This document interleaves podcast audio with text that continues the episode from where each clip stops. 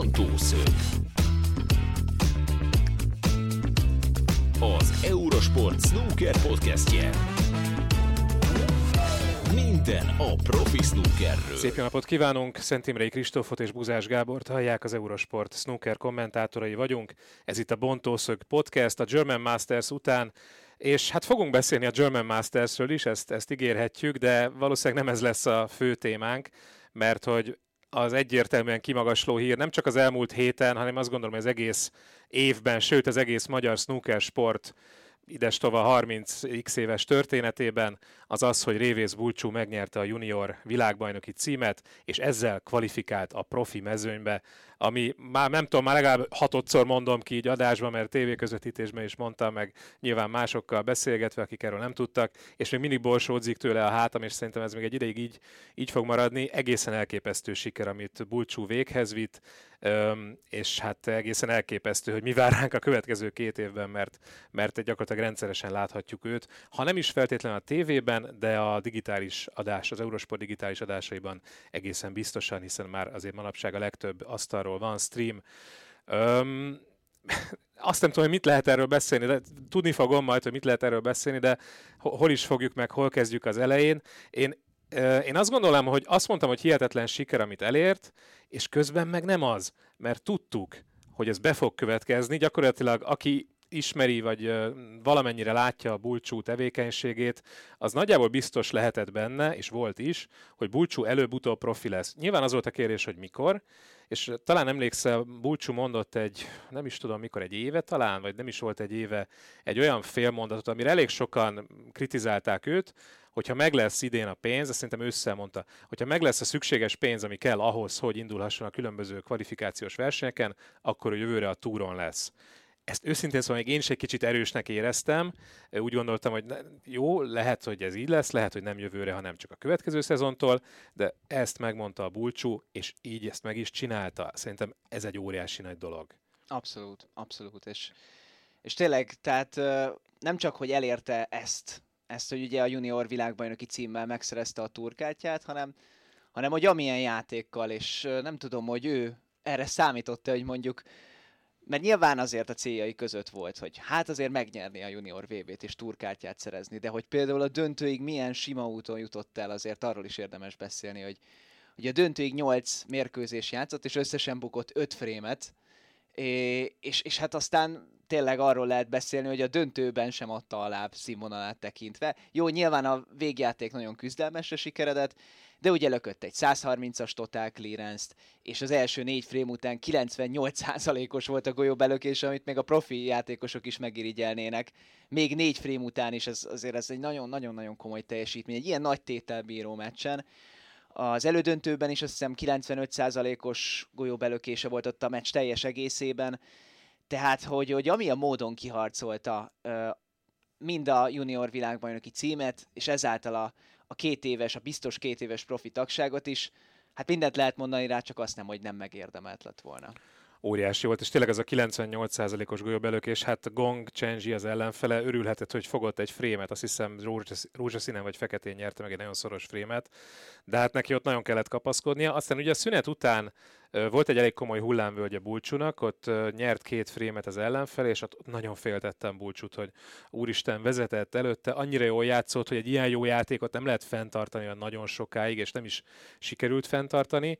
Jó, hát így a végére lett kb. 90% a golyóbelökése, tehát azért rossznak ezt nem lehet igen, nevezni. Igen de ott, ott nagyon komolyan össze kellett szednie magát. Tehát ez nem csak egy olyan dolog, hogy ó, játszom egy meccset, gyorsan lesöpröm az ellenfelem, mert belökök minden golyót, hanem mit, mi egy 5 nyert frémig tartó meccsről beszélünk, amit 5-3-ra nyert, hogy a tényeket is közöljük, és, és volt benne egy nagyon komoly hullámvölgy, amikor jött az ellenfél, aki ellenfél egyébként az előző meccsein sorra lökte a nagybrékeket, tehát egy borzasztó erős játékosról van szó. Kínában most ő a legjobb junior játékos, és jött fel az ellenfél, és Bulcsú ott is a 3-3-nál azt mondta, hogy nem, én ezt tudja, hogy meg fogom nyerni, és meg is nyerte. Hát és alapvetően, hogy nem csak a döntő volt egy, egy lélektani hullámvasút Bulcsú szempontjából is, hanem hogy ahogy azt sokan tudhatják, meg ugye Bátori Gábor, aki kint volt, és még most is kint dolgozik, ugye most már a felnőtt amatőr VB-n játékvezetőként, hogy, hogy ő mesélte el azt a sztorit, hogy miután megnyerte az elődöntőt Bulcsú, és kiderült aztán, hogy a második elődöntőt megnyerte Gong Chenji, hogy ugye ilyen hírek szállingoztak ott, hogy, hogy ő már megszerezte a turkártyát egy kínai versenysorozaton keresztül, és már tényleg sokan már odajöttek gratulálni Bulcsúnak, hogy hát akkor már a döntős szerepléssel is megvan így a turkártya. De viszont aztán utána jártak a dolgoknak, konkrétan ugye Jason Ferguson-tól kérdezte ezt meg Mátori Gábor, hogy akkor ez most tényleg így van-e, de kiderült végül, hogy hogy is volt pontosan, hogy mi alapján az időrendi volt itt a kérdés. Igen, ugye? igen, van valami junior, kínai junior versenysorozat, amit Gong vezet. És ugye ők úgy tudták, hogy azt, azt úgy is megnyeri a Gong, onnan kvalifikál, tehát akkor itt majd a második helyen is, tehát ha esetleg elveszti a döntőt Bulcsú, akkor is profi lesz. Na de ez nem így van, hanem úgy van, hogy ami előbb történik, az számít. Tehát hogyha Gong megnyerte volna ezt a junior VB-t, akkor ő innen kvalifikált volna, és értelmezésem szerint arról a bizonyos kínai listáról a Gong mögötti második, Igen. mert hogy az a versenysorozat még nem ért véget, ott még van abból két verseny. És akkor Bulcsú meg ott hoppon maradt volna, hogy hoppá, én ezüstérmes vagyok a WSF Junior VB-n, és mégsem kvalifikál a profi mezőnybe. Én ezt a sztorit így értelmezem, de nem is ez a lényeg, hanem az, hogy, hogy ahogy mondtad, hogy ő, ő abban a hitben volt, szerintem abban a hitben feküdt le aludni az előző este, Igen. hogy ő profi, akár nyeri a döntőt, akár kikap, és reggel kellett valahogy innen visszahozni őt, hogy nem, nem barátom, ezt a meccset meg kell nyerned, különben nem leszel profi. Igen, talán a döntő előtt két-három órával Valami ilyesmi, meg biztosan. Igen. Tehát igen. Azért... azért ez kemény, ez nagyon igen, kemény. Igen, és, és ráadásul egy olyan játékossal kellett játszania, akivel már a csoportküzdelmek során szembenézett, és oké, okay, hogy akkor is tulajdonképpen simán legyőzte 3-1-re, de hát az egyrészt csak három nyert még tartó mérkőzés volt, és nem egy junior világbajnoki döntő, ami a két éves profi tagságért. Hát igen, meg utána Gong az egyenes kieséses szakaszban eszméletlen jó játékot mutatott. Tehát Bulcsú mellett ő volt a másik, vagy talán még előtte is, mert azért azt hiszem több nagy bréket lökött, ha csak ezt nézzük. Hát igen, konkrétan uh, Liam davis is játszott, akivel azért jó, hogy nem került szembe Bulcsú, mert azért az utóbbi idő többször legyőzte, nem feltétlenül nyilván alakult volna, úgyhogy most is kikap Davis-től, de az tény, hogy lehet, hogy lélektani szempontból akár az egy még nehezebb döntő lehetett volna, uh, és hát Liam Davis képességeit ismerjük, egy nagyon tehetséges fiatal Velszi játékos, de hogy ő tudta legyőzni Gong Chenji úgy, hogy lökött egy százas bréket, és azt hiszem további három darab 60 feletti bréket. Tehát tényleg Azért nagyon brékerősen játszott. Az kőkemény, igen. Igen, hát fú, borsódzás volt, hideg lelés, meg minden. Eszméletlenül izgultam. A, a, a családom így nézett rám, két éves kislány, együtt néztük a gyerekeimmel, meg a feleségemmel, két éves kislányom így nézett rám, hogy Na, ő ilyet még nem látott, hogy, hogy apuka itt, itt őrjöng és ordít örömében, hogy mi van, mi történt. Ilyen, ilyen nem szokott történni. Teljesen kikeltem magamból, tehát valami hihetetlen volt ez, a, ez az érzés, főleg azok után, hogy emlékszünk, hogy a shootouton micsoda, micsoda hát mondjuk úgy, hogy szomorúság lett úrrá rajtunk, azért nem volt ez olyan nagyon komoly, de, de azért ez egy viszonylag nagy csalódás volt, és hát ezek után ez, ez a junior világbajnoki cím, meg egyáltalán bármi után ez a junior világbajnoki cím, ez fantasztikus. És hát ugye ott volt Liam Davis, aki nem nyerte meg, pedig favorit volt, ott volt Julian Boyko, én őket hármukat tartottam Igen, ugye Julian Boyko már volt a profik között Így is. van. Őket hármukat tartottam, ugye Bulcsút harmadikként, nem sorrendben, tehát ezt a három játékost. Ezért mondtam azt az elején, hogy nem, nem is annyira hihetetlen, hogy megnyerte, mert igazából három, illetve hát Gongal végül is négy igazán erős játékos volt ezen a tornán, meg volt ott egy Oliver Sykes, azért ő sem egy gyenge muzsika, de hogy de hogy, de hogy ezt, most neki jött ki jól a lépés, ő volt a legjobb formában, ő volt az, aki brékerősen is játszott meg, meg fejben is kőkeményen ott volt, tehát a küzdeni tudás, meg küzdőszellem is minden működött, egyszerűen ő akarta a legjobban, és, és ez bejött, és ez Igen, működött. hát amúgy nagyon érdekes élmény volt nekem is nézni, hiszen én konkrétan akkor itt közvetítettem. Aha. Méghozzá egy Trump-Higgins negyed döntőt, és hogy, hogy megélhettük azt, hogy egy, egy Trump Higgins, ami már egy örök rangadónak mondható tulajdonképpen, még úgyis, hogy az utóbbi jó pár meccsüket Trump nyerte meg, és most is ő győzött ugye a German Masters-en, de hogy egy, egy ilyen volumenű párharc, az háttérbe tud szorulni. Tehát, ugye, hát ez egy lefutott meccs volt különben is. Trump tényleg én is sokszor így, így, így, néztem, tényleg ugye ki is tettük a honlapra egy cikk formájában lehetett ugye ingyenesen Youtube-on keresztül nézni a finálét, és akkor én is így néha, hát azért közvetíteni is kellene, meg mondani kellene pár dolgot a Higgins Trump meccs kapcsán. de hogy nehéz volt azért fókuszálni. Szintén szóval most a munkájára az embernek. Pedig egyébként az sem volt igazából egy rossz meccs, főleg Trump szemszögéből, nyilván, nyilván majd erről is beszélünk. De igen, hát tényleg különleges élmény volt. Akkor már véget ért a Trump-Higgins mérkőzés, mikor már a végjáték az zajlott a Junior VB döntőnek, és hát különösen az utolsó frame az tényleg, az minden idegszálunkat felborzolta szerintem, tehát nagyon rosszul álltak a pirosak, nyilván így el is húzódott a frame, mindkét játékoson akkor már lehetett érezni, hogy, hogy milyen tétért megy a dolog. De a végén, végén végül összetudta magát kapni Bulcsú, és fejben higgadt tudott maradni. Egy olyan állásnál, hogy én azt nem gondoltam volna, hogy azt, azt egy nekifutásból meg tudja oldani. Ugye a sárgától indult meg, és, és ugye nem kellett neki mind a hat színes, a fekete már nem kellett neki, de, de gyönyörű lökéseket oldott meg. Főleg, hogy a, zsár, a sárgáról megterelte a zöldet, és utána a zöldet pedig nagyon szépen belökte a bal alsóba és utána már igazából azzal megoldotta a nehezét. És a végén stílusosan balkézzel ö, lökte be a rózsaszint még egy ö, nyomatéknak. Azt nem tudom, figyelted -e. Azt figyeltem, az, az, arra nem emlékszem biztosan, hogy az kellett még az a rózsaszín, vagy ott hát már túl volt? a kék Aha. volt a, a matchból, de a rózsa azért még jól jött. Igen, azt néztem, hogy azért vagányság az, az, az megmaradt, és valószínűleg ez meg is fog maradni még hosszú távon is. És amit mondtál, hogy volt ugye, meg lehetett nézni ezt gyakorlatilag a honlapunkon keresztül egy, egy YouTube linken. Én is vagy elmondtam hatszor közvetítésre. Hát és nagyon jól tetted, mert több ezren nézték. És ami, ami meg egy egészen elképesztő és nagyon szívmelengető dolog, hogy szoktam nézni néha, hogy az Eurosport Hungary vagy Eurosport Magyarország Facebook oldalán egy-egy cikknek mennyi lájkja van, hány, hányan, hánynak, hány embernek tetszik az az adott cikk, és van mondjuk, mit van, ahol 10, mert senkit nem érdekel, van, ahol 100, az már elég szép szám, valamikor eléri az ezret, de az borzasztóan ritka.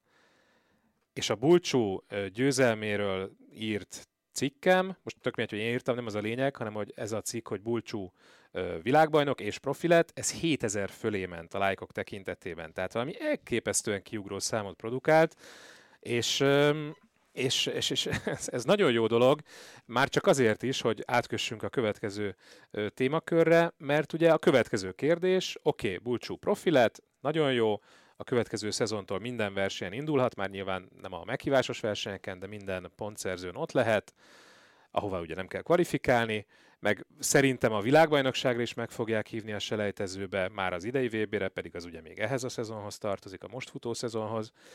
Na de hát ehhez pénz kell. Ahhoz, hogy az ember, ugye nagyrészt ott kell lenni Angliában, nem kell feltétlenül az egész szezonban, de, de azért az őszi nagy menetelések során, amikor egymást érik vagy a versenyek, vagy a selejtezők, akkor egyszerűen nem, nem, nincs értelme itthon lenni, mert tényleg folyton ott kell lenni. És, és hát ennek nagyon komoly költségei vannak.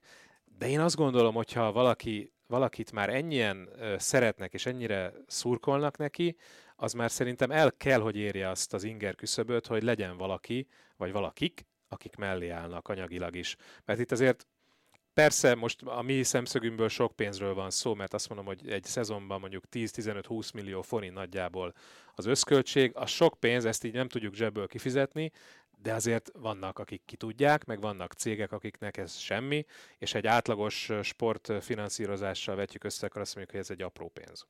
Igen. Igen, és uh, nyilván már eddig is azért támogatták Bulcsút. Nem csak szponzorok, hanem ugye volt néhány hónappal ezelőtt az a bizonyos felhívás, és nagyon sok magyar snooker rajongó segített kisebb-nagyobb összegekkel uh, Révész Bulcsúnak, ami azért szintén tényleg, hát ő is megköszönte külön mindenkinek a támogatását, nem feltétlenül csak anyagilag, hanem aki, akár jó szavakkal is bíztatta őt, de nyilván tehát a jó szavak azok sokszor szépek, de nem mindig elegek, de hogy tényleg most azért anyagi támogatás is jött, de most írta is az egyik Facebook posztjában, hogy maradjatok is mellettem, kérlek titeket. És, és azért szerintem ennek is volt súlya, vagy legalábbis én éreztem ennek a súlyát, hogy oké, okay, meg lett a profitagság, de itt nem ér véget a dolog abból a szempontból, hogy, hogy tényleg, tehát anyagilag azért a túron maradni az is egy komoly feladat, hogy tényleg az ember, ha már kivívta a jogot, hogy ugye tényleg elvileg minden pontszerző tornán ott lehessen, hogy tényleg meg is tudja teremteni ennek a hátterét, és például az, az lehet az érdekes, hogyha mondjuk kínai tornákról beszélünk, hogy mondjuk egy, elcsíp egy-egy selejtező meccset, meg tud nyerni egy-egy kvalifikációs mérkőzést, hogy mert ugye azokat nem még a helyszínen rendezik meg, kivéve, hogyha ugye egy nagy sztárral sorsolják össze. Na, az a legnagyobb szívás, igen. Na igen, az pláne, mert akkor biztosan ki kell fizetni az úti költségeket, és, Igen. és így akár rá is térhetünk arra, amit, amivel, aminek kapcsán Sean Murphy nyilatkozott nemrég, hogy például az International Championshipért járó pénzdíjakat még mindig nem fizették ki a játékosoknak, pedig hát az már novemberben volt, és hogy ugye lassan ugye majd jön a World Open, jó, azért még odév van, még egy szűk két hónap, de hogy például tényleg eleve egy kínai útnak a költsége, az akár lehet ö, több mint ezer font is. Á, nem, az biztos, hogy több mint ezer font. Az... Hát biztos, hogy több biztos, mint hogy ezer, több. biztos, hogy több mint ezer, de akár több ezer, igen, igen. Ja, igen, igen, igen. Igen, hát most pont azt nézem, hogy gyorsan ránéztem, hogy mondjuk a Wuhan Open, ami ugye nem a leg, legnagyobb kínai verseny volt, ott ha az ember kvalifikál, magyarán megnyeri az angliai meccsét, és kijut a főtáblára, akkor már kap 4500 fontot. Azért az úgy nagyjából én azt gondolom fedezi a, a költségeket. Fedeznie kell azért, az, az jó, az mennyi, az nagyjából 2 millió forint. Ö, azt gondolom, hogy ugye szállással, utazással együtt ez, ez elég kell, hogy legyen egy, egy kínai versenyre. Na jó, de oké, okay. kiutazol, kifizeted azt, amit nyertél, és Igen. visszajössz nulla forinttal, vagy nulla fonttal, tök mindegy. Ö, szóval nem egy nagy biznisz, tehát ott, ott azért még meccset kell nyerni. Úgyhogy ez nem egyszerű, és ez csak a kínai, de hát az angliai versenyeken meg, meg ott kell lenni. Mm, Edző is kellene azért, aki, aki tovább tudja fejleszteni Bulcsú játékát, szóval edzéstársak, ugye Igen, edzés alkalmak, meg hát egyáltalán kint élni Angliában, az borzasztó drága, hát sokkal drágább, mint, mint itthon élni. Még, még úgy is, hogy azért közeledünk a megélhetési költségeket tekintve Angliához, de, de még elég távol vagyunk tőlük, szóval, szóval, szóval pénzre lesz szükség, ez, ez teljesen egyértelmű. Na de akkor amire rátértél, mondta ugye Sean Murphy, hogy nem kapták meg a pénzdiakat, ez szomorú, de ezzel nem tudunk mit kezdeni. Viszont másról is beszélt Sean Murphy, valahogy, valahogy Sean Murphy nem tudja, nem tudja elképzelni, hogy ne kerüljön be egy podcastünkbe. Mindig, mindig mond valamit, ami, amiről muszáj, vagy aminek kapcsán muszáj véleményt formálnunk. Mert ugye a szaudarábiai versenyről is beszélt, Engem ez őszintén szólva jobban érdekelt. Nyilván ez is egy tök érdekes dolog, hogy, és tök jó, hogy elmondta Murphy, hogy nem kapták meg ezeket a pénzdiakat, mert ez szerintem ez nagyon gáz, hogy három hónap alatt nem érkeztek meg a pénzdiak a Wuhani, ugye Wuhaniról? Nem, az International Championship. International Championship. Igen, szóval Tom Ford például, aki vagy, vagy Jean Ganda, akik életük legnagyobb teljesítményt és legnagyobb csekét kapták meg, ugye ilyen kinyomtatott formában, a pénzt nem kapták még meg hozzá. Igen, és nem lehet azt mondani, hogy Murphy annyira hazabeszélt volna, mert ő már a 64 között kiesett, azt hiszem. Tehát, hogy ő 5000 angol fontot kap. Igen, igen, igen. Ezt, ezt ilyen játékos képviselői mm, posztból vagy szemszögből mondta, meg, meg különben is, mint, mint aki azért hagyományosan a legtöbbet interjút, vagy legtöbb interjút Igen. adja ugye Ronnie O'Sullivan után. Igen, ez talán a 147 uh, podcast. Ja, tényleg ez nem is interjú volt, igazad van, ez, az ő saját podcastje. Hát igen, akinek van podcastje, az, az beszélhet bármiről és bármennyit, és ezt Murphy Igen, maximálisan elég ki sok is területen megkapja a lehetőséget, hogy megszólaljon, és általában ezzel él is. Igen, igen, igen. Na, de akkor Szaudarábiáról is beszélt, ahol ugye március 4-én, 5-én, 6-án rendeznek egy végülis egy meghívásos versenyt, vagy bemutató versenyt, mondjuk ugye betető versenyt. Öm, ugye arról volt szó korábban, 3-4 évvel ezelőtt, még a Covid előtt, tehát inkább 4-5 évvel ezelőtt, hogy lesz ott egy pontszerző torna. Az nem jött össze, mert végülis a Covid elmosta, és most akkor ez lett helyette, akkor ugye arról volt szó, hogy valami félmillió font, vagy félmillió dollár, azt meg nem mondom, hogy font vagy dollár Uh-huh. lenne a fődíj, de hát ugye gyakorlatilag a világbajnoki címmel egyenrangú verseny lett volna mindenki számára, és most meg nem ez lett, hanem 8 játékost hívnak meg, elvileg a világranglista első 8 helyzetjét, plusz két valamilyen szabadkártyást, akik gondolom, nem tudom, Jordán, snookeres lesz, meg valami hasonló, meg akár Saudi, ha van olyan, és Iránból lehetne esetleg. hogy On, onnan, azért nem csak Hosszán Waffei volt, nem, már nem is tudom, a Sohail Wahed Szóval, igen. Igen, igen. kártyás Na mindegy, szóval hogy, szóval, hogy ezt három nap alatt lezavarják, egyébként hétfőn, kedden, szerdán, ami megint egy érdekes dolog, és, és ugye a legfontosabb kérdés, amit fölvet, ez az egész, hogy, hogy jó dolog-e Szaudarábiába elmenni a profi snookereseknek, mennyire, mi ez, sports washing, vagy, vagy nem, Ne, te erről mit gondolsz? Hát e, ezt több szempontból lehet nyilván vizsgálni. Az egyértelmű, hogy megfigyelhető egy trend, hogy, hogy tényleg ez a sportswashing mögé bújtatott marketing, vagy hogy is fogalmazzak, ami, ami a snookert is elérte, ez abszolút jelen van. Tehát, hogy, hogy az elmúlt években nagyon sok sportákba betört kvázi Szaudarábia. Tehát lehet rengeteg példát mondani, hogy az automotorsportok világában, hogy Forma 1-es nagy díj, Dakar Rally, aztán ugye teniszbe, hogy most már a fiataloknak kiért Next Gen világbajnokság is most már úgy néz ki, hogy tartósan ö, ott, ö, ott fog megrendezésre kerülni. A boxgálák, ami szintén azért egy, egy, egy fontos, komoly és komoly nézettségű sportesemény. Egyébként, ha már tenisz, hogy még ezt is pedzegették, hogy majd a női évzáró világbajnokság is ott lesz, és hát ugye ott az emberjogi kérdések kapcsán ugye a nők helyzetét illetően is komoly kérdések és komoly aggályok vannak. Uh, még, még valamilyen sportág. Ja igen, a golf. Ugye, hogy ott ráadásul egy ilyen szakadár liga jött létre a PGA Tourral így szembe menve valamennyire csomó játékost onnan uh-huh. átcsábítottak. Tehát, hogy, hogy ezért ez már nagyon komoly horderejű dolog, arról nem is beszélve, hogy ugye majd a 2034-es labdarúgó világbajnokságot is Szaudarábiába, Szaudarábia fogja megrendezni. És ilyen szempontból így az, hogy a snookert is elérte ez, az lehet meglepő is, abból a szempontból, hogy még ugye azért mindig egy réteg sportról lehet beszélni, uh, de olyan szempontból meg tényleg, hogy ez rengeteg sportágat érint olyan szempontból nem meglepő, hogy nekem mi a véleményem róla. Egyet tudok érteni valamennyire azzal, amit Murphy mondott, hogy, hogy valamennyire a snookernek szüksége van a terjeszkedésre. Tehát, hogy sok uh, uh, major sporttal ellentétben, amik eleve tényleg világsportnak mondhatóak, a snookernek a snooker valamennyire rá van szorulva akár olyan országokra is, mint Szaudarábia.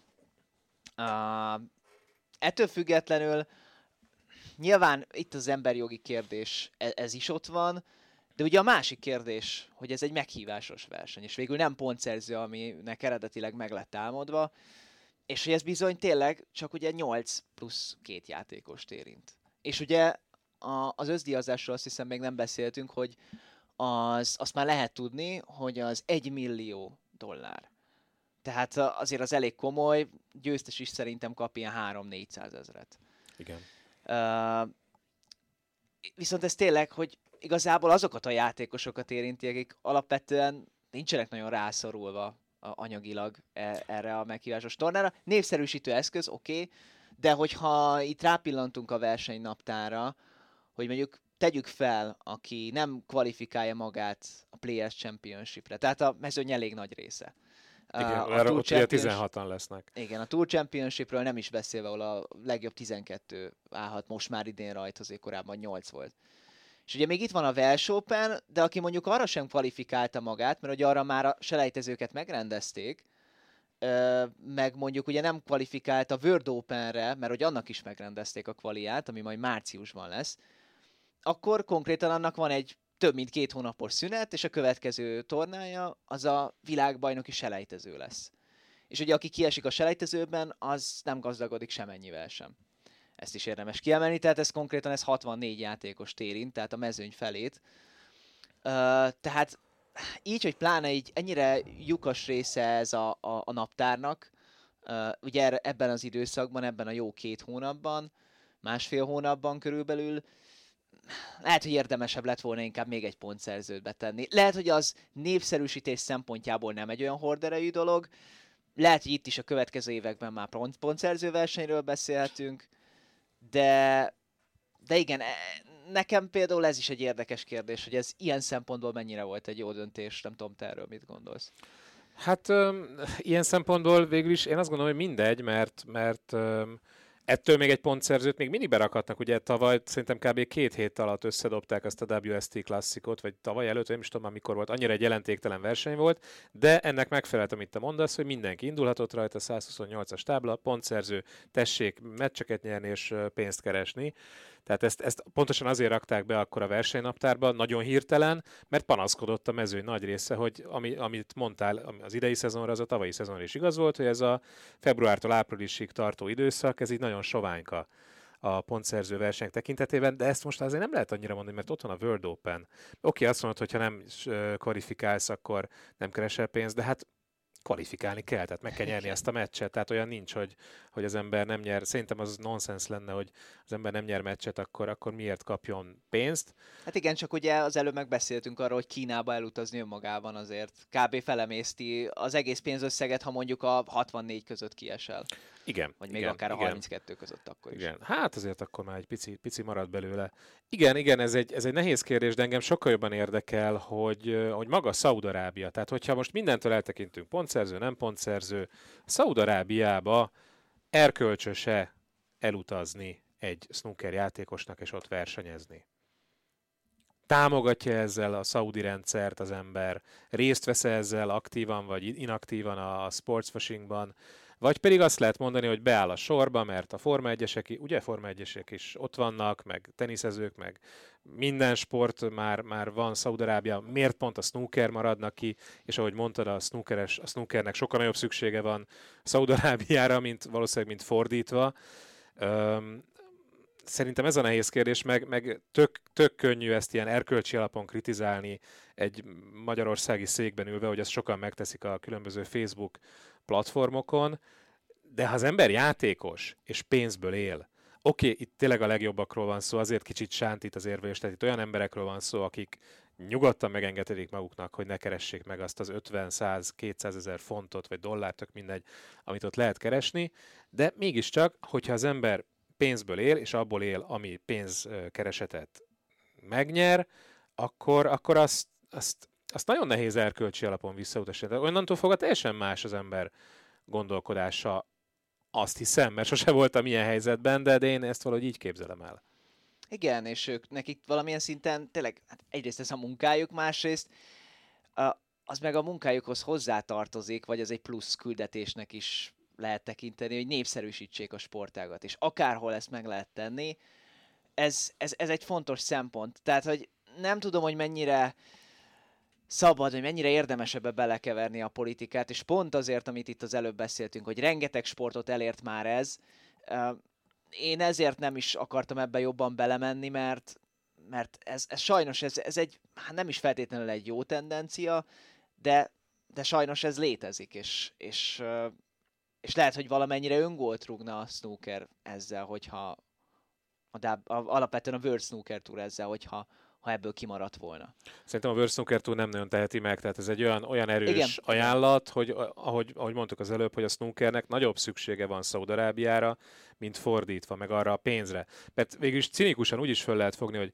oké, okay, ti olyan rendszert képviseltek, amit mi nem, mert mi nagyon demokraták vagyunk, és, és a többi, de mi jól elvesztük a pénzeteket cserébe. Így is föl lehet fogni. Tehát annyiféle megközelítése van az egésznek, amivel akár magyarázni lehet, akár elutasítani lehet, hogy uh, szerintem ez nem ilyen egyszerű, hogy na, akkor izé Szaudarábiában nem megyünk, mert ott, ott szörnyű minden. Ez más kérdés, hogy ott most mennyire tud népszerűségre találni a snooker, vagy mennyire uh, nőnek ki ott hirtelen a földből fiatal, tehetséges szaudi snooker palánták, tehát ez egy jó kérdés, de ezt meg úgyis az idő dönti el. Tehát nyilván, ha, ha stabilan gyökeret tud verni Szaudarábiában a, a profi snooker élet, akár tényleg pontszerző versenyek formájában is, akkor lehet nyilván azért ott is változás. Most kérdés, hogy majd ott mennyire fogja vonzani az embereket ott a, a snooker, mondjuk erre a kvázi tényleg bemutató versenyre mennyien fognak elmenni, de önmagában igen ez, hogy új ország,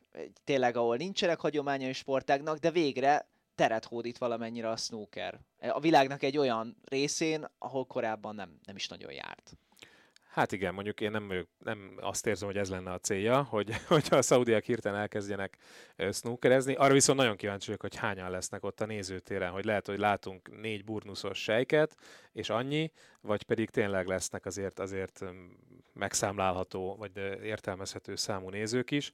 Meg ez is egy kérdés, hogy ezt fogjuk-e látni, mert akár mondjuk az Eurosporton, vagy, vagy máshol, mennyire lesz látható ez az egész. Én azt gondolnám, hogyha az ember csinál egy ilyen bemutatót, aminek az a célja, hogy megmutassa, hogy mi szaudiak milyen kulturáltak vagyunk, akkor az is a célja, hogy ezt lássák világszerte, de egyelőre nem, nem tudunk róla, hogy bent lenne. Illetve egyelőre úgy tudjuk, hogy nincs benne az Eurosport programjában, de ez egy nagyon friss fejlemény, hogy ez a torna létrejön, úgyhogy még akár be is kerülhet. Igen, még egyébként, ha itt most hirtelen csak a Wikipédia oldalára mentem fel a versenynek, de hogy itt még, ha jól nézem, nincs is semmilyen közvetítő csatorna kiírva, tehát hogy... Hát igen, valószínűleg folynak a tárgyalások a háttérben, de hát arról mi nyilván nem igen. tudunk. Oké, okay, szerintem Sean Murphy-t és Szaudarábiát kiveséztük, és akkor a következő, amire mindenképp át kéne térnünk, az a German Masters, ami azért így egy kicsit elsikkadt, szerintem Bulcsú fantasztikus sikere mellett, alatt, mögött, és ez azt hiszem, hogy jól is van így. De azért az egy óriási nagy dolog, hogy Judd Trump már a hetedik döntőjét játszotta ebben a szezonban, és ebből négyet megnyert, ami ugye a hétből négy, ez nem olyan nagyon jó mutató, de hát köz hét döntőt játszott, négy verseny nyert, mind a két szám fantasztikus, tehát, tehát ez, ez csodálatos, amit művel